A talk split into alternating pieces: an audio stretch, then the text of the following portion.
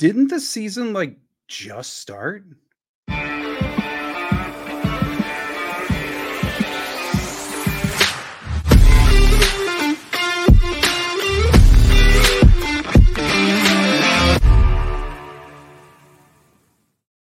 What's up, everybody? Welcome to another episode of Lombardi Time Brews, where I'm your host, Jon Delray. You know, today I decided I wanted to elaborate on a little something that I was asked about in the live that I did on Saturday, and that is the upcoming trade deadline for the Green Bay Packers as well as the rest of the NFL. Yeah, as we know, it's it's getting closer and closer. October 31st is the deadline this year, and although it's not typically a time of great activity for the Packers, there's at least some potential on both sides of the spectrum and staying pat. The Packers really could at this juncture go any which way. Before getting into details about the trade deadline, though, just a quick injury update for you. For one, Quay Walker today, obviously, kind of the, the main talked about injury coming out of uh, the game last week. He participated predominantly with the rehab group today, although he was seen with a helmet, which is a step in the right direction. De'Vondre Campbell, also with the rehab group, was not spotted with a helmet. In terms of Darnell Savage, he was actually able to at least return to practice in a limited capacity. Also upcoming, the return of Eric Stokes. Looks likely that he's going to play this weekend for the first time in nearly a year. Now, of course, to get him on the roster, the Packers will have to make a roster move. So later on the week, obviously, much more injury updates to come, but today was the first day back to work following the Packers bye week. And the team, as we know, sits at two and three. The upcoming game against the Broncos very well could determine whether this team is buyers at the deadline, and maybe not buyers in your most traditional sense, but buyers nonetheless, or sellers at the deadline. Because going against a team with a historically bad defense like the Denver Broncos have, a team that has looked downright unequivocally broken at times, and no, I'm not talking about the Packers, I'm talking about the Broncos, eh, that game could determine which way Brian Gutekunst and company desire to go nonetheless, though, I think if they do make a move in terms of actually getting a player, it's not necessarily going to be a player to plug a hole right now. Any player that they acquire at the deadline could very well be someone that factors into the future plans of the organization because this is a time for growth, transition, evaluation, whatever you want to call it. This year is that year for Green Bay in order to gear up to really be contenders in the near future. So let's take a look at a little bit of history first. Brian Gutekunst's been GM since 2018, and in that time, in-season trades have been relatively infrequent for the man at the helm. In 2018, his first season as the GM, he did make two trades. One was trading away Ha Ha Clinton-Dix for a fourth-round pick. The other one was trading away Ty Montgomery for a seventh-round pick. Now, keep in mind, 2018, Brian Gutekunst's first year at the helm. The Green Bay Packers finished 6 9 and 1. That also is the year that Mike McCarthy was fired, I believe, 12 weeks into the season. So, uh, an overall losing year for Green Bay. Brian Gutekunst hasn't looked over too many of those. And this year, I think it's you can't really argue against it. The team is at least sitting at a losing record right now. So it's at least part of the consideration, right? In 2019, this wasn't a losing year for the Packers, but they did trade away another player as Trevor Davis was traded for a sixth round pick. Now that year they went on to be 13 and 3. Trevor Davis had really just kind of fallen out of favor. So what you see there is if they're going to make an in-season trade where they're trading somebody away, it probably is going to be one of two factors. One, they're in, in a losing season, and this player doesn't factor into their long-term plans. Or this is just straight up a player we've grown frustrated with. A la probably Trevor Davis and certainly Ty Montgomery the year prior. Now, in terms of buying, Brian Gutekunst has yet to do that in season really once you get kind of like the past initial roster construction week one type stuff, Brian Gutekunst has not made a swing for the fences midseason trade, although the Packers have certainly been rumored to have attempted in recent years, most notably Chase Claypool last year, Will Fuller the years prior to that. But Brian Gutekunst never quite willing to meet the price or in the case of last year with Claypool, willing to meet the price, but then getting beaten out by a team with just a worse record so the receiving team could ultimately get a better pick.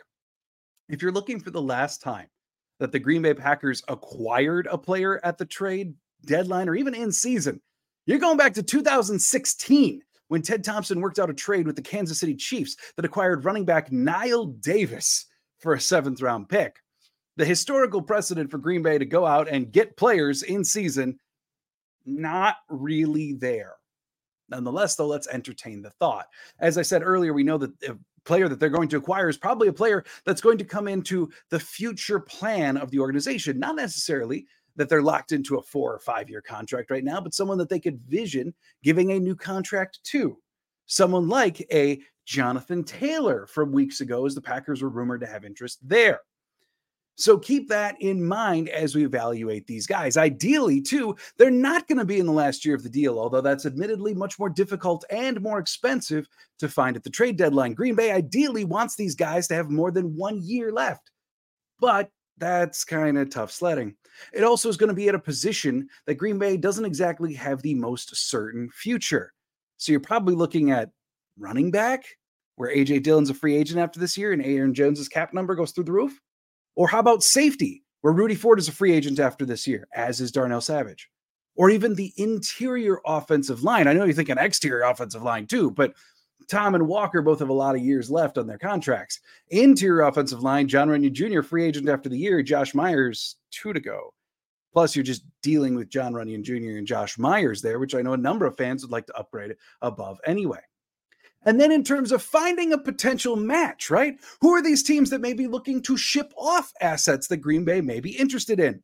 We're probably looking at a team that either is going through a mass transition right now or rebuild, or a team that's getting close. Maybe not a team that's unexpectedly found themselves there, unless it's kind of a last year contract dump off or someone they're frustrated with. But there's a few teams that kind of fit the bill. And I think you're looking at the Giants, Panthers, Broncos, Titans, Cardinals, and then maybe even the Patriots, although Bill Belichick is a little unexpected in his trade tendencies. And from those teams, you can find a handful of players. Now, I'm not going to dive into every possible detail here about every single one of these guys, but I do think that these are players who have a short amount of time left in their contract, meaning they're either free agents at the end of this year or they've got one additional year left. And they're players that could be moved from rebuilding teams than maybe guys that don't fit into that team's long term vision. So let's start with one who's already widely rumored to be on the trade block, and a lot of Packer fans are already excited about him. One would be safety Jeremy Chinn from the Carolina Panthers. And look, I got to say, they picked AJ Dillon just a couple picks in front of Chinn just a few years ago. And he did have a, a much more illustrious start to his career in Carolina than it seemingly is coming to an end. He isn't getting much playing time right now for defensive coordinator Evero. He's kind of fallen out of favor. But one thing you can say about the safety from Carolina is that he's a above average tackler, willing to get involved in the run game, and is highly versatile in the secondary. Kind of sounds like the player or a type of player that the Packers could use right now in their star role or nickel role, and in the future, perhaps cement into one of the long term starting safety jobs. Because remember, Rudy and Darnell are both free agents after this year. So I think there is a potential match here in terms of Jeremy Chinn and the Green Bay Packers. Also, if you're looking for other safeties, these are the wish upon a star safeties, the ones that the Packers may have to even move some cap movement around to get. But of course, Budda Baker from Arizona, he would fit the bill. Of course, Simmons from Denver, he would fit the bill. But realistically, Green Bay is going to have to pay a ton for either one of those former All Pros, as well as uh, future cap money is going to have to go there. Uh, it's it's just difficult to envision Green Bay making that big of a swing, especially mid-season. But there is one other safety, maybe, maybe this one stands a chance. That would be from the New York Giants, Xavier McKinney. One of the Giants' highest graded defenders per PFF, a sure tackler, never has had a missed tackle rate over 10% in his career. Certainly an upgrade over Darnell Savage in that one regard. Is he perfect? No. But he does a lot of the same things that you kind of wish Darnell Savage would do in your defense. He's very quick, he's very instinctive, but sometimes his instincts point him in the correct direction. And as though Darnell Savage has been wildly improved this year, moving forward is still a question of consistency when it comes to Savage. Keep in mind, too, I know I'm talking a lot about safeties. Like, I, I get that. And I would say for all of the worrying, all of the discussion that we did in the offseason about the safety position, Rudy Ford and Darnell Savage, that duo at safety, is very much not one of the top concerns on the roster right now. However, I am focusing on safety as a position of want for trades because it is very much a question moving forward due to contracts coming up. Even their depth there, Jonathan Owens, only on a one year deal, Dallin Leavitt, one year deal. The only one you've got is Anthony Johnson Jr., who can't even seem to find himself active on game days. So, safety, even though it's not a problem today, is still very much a question moving forward for the Green Bay Packers. Now, let's get off of safety. I already talked about a few. Let's take a look at the interior offensive line instead. And how about from the Tennessee Titans, one Aaron Brewer? Yeah, I mean, this guy plays all over the line. Collegiately, there was one year in college where he actually had at least one start on every single one of the five spots. For Tennessee, he's played at every interior spot. This year, after the departure of Ben Jones, they decided to hand him the starting center job. And this guy is undersized, he's quick. No, I'm not talking about the best players in the world. Keep that in mind. He, he is undersized, he is quick, he's very athletic, that all actually seems to mold with Green Bay pretty well.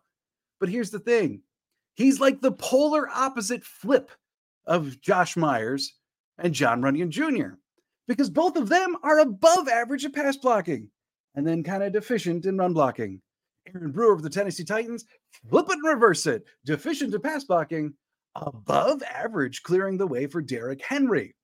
And with that versatility, it's something that I could at least see. He is currently playing on the second round tender, so he's got a cap number for the whole of this year, a little over $4 million. He's also free agent at the end of the year. He's also right around 26 years old. This is someone that Green Bay could move or make a move on if the price is right and it's cheap enough in terms of draft compensation. I'm just, I'm finding dudes that are matches, right? Aaron Brewer could potentially be one of them.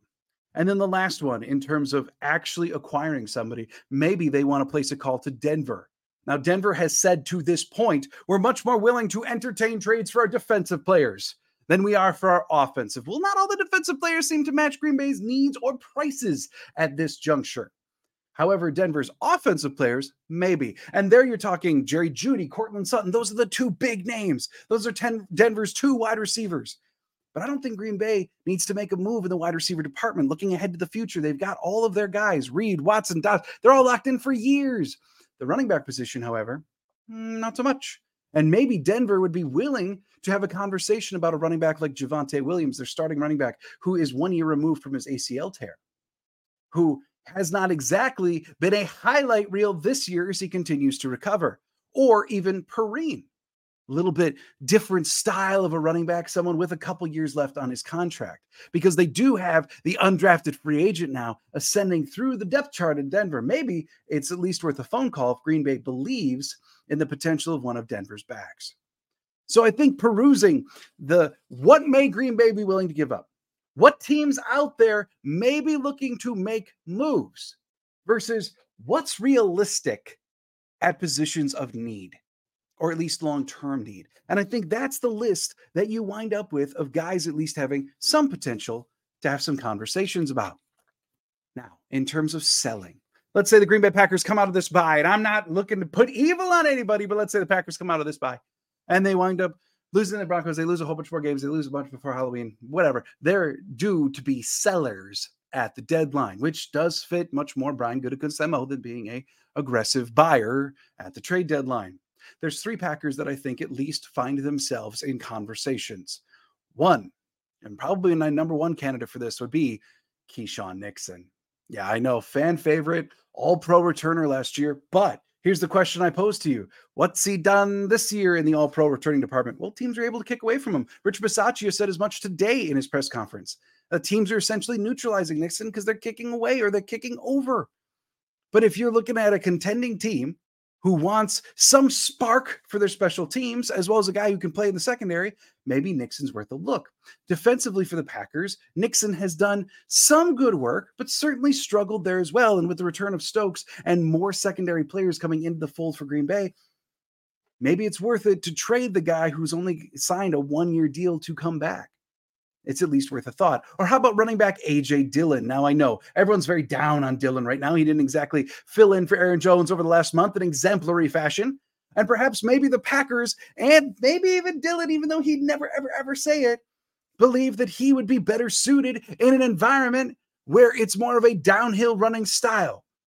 Maybe he's in the last year of his deal. These are the types of Packers that are generally traded at the deadline, if anyone. Or the other type of Packer that's traded at the deadline, someone who seemingly has found himself in a coach's doghouse, someone who inexplicably keeps messing up on the field or just can't get on the field. So maybe Yosh Nijman.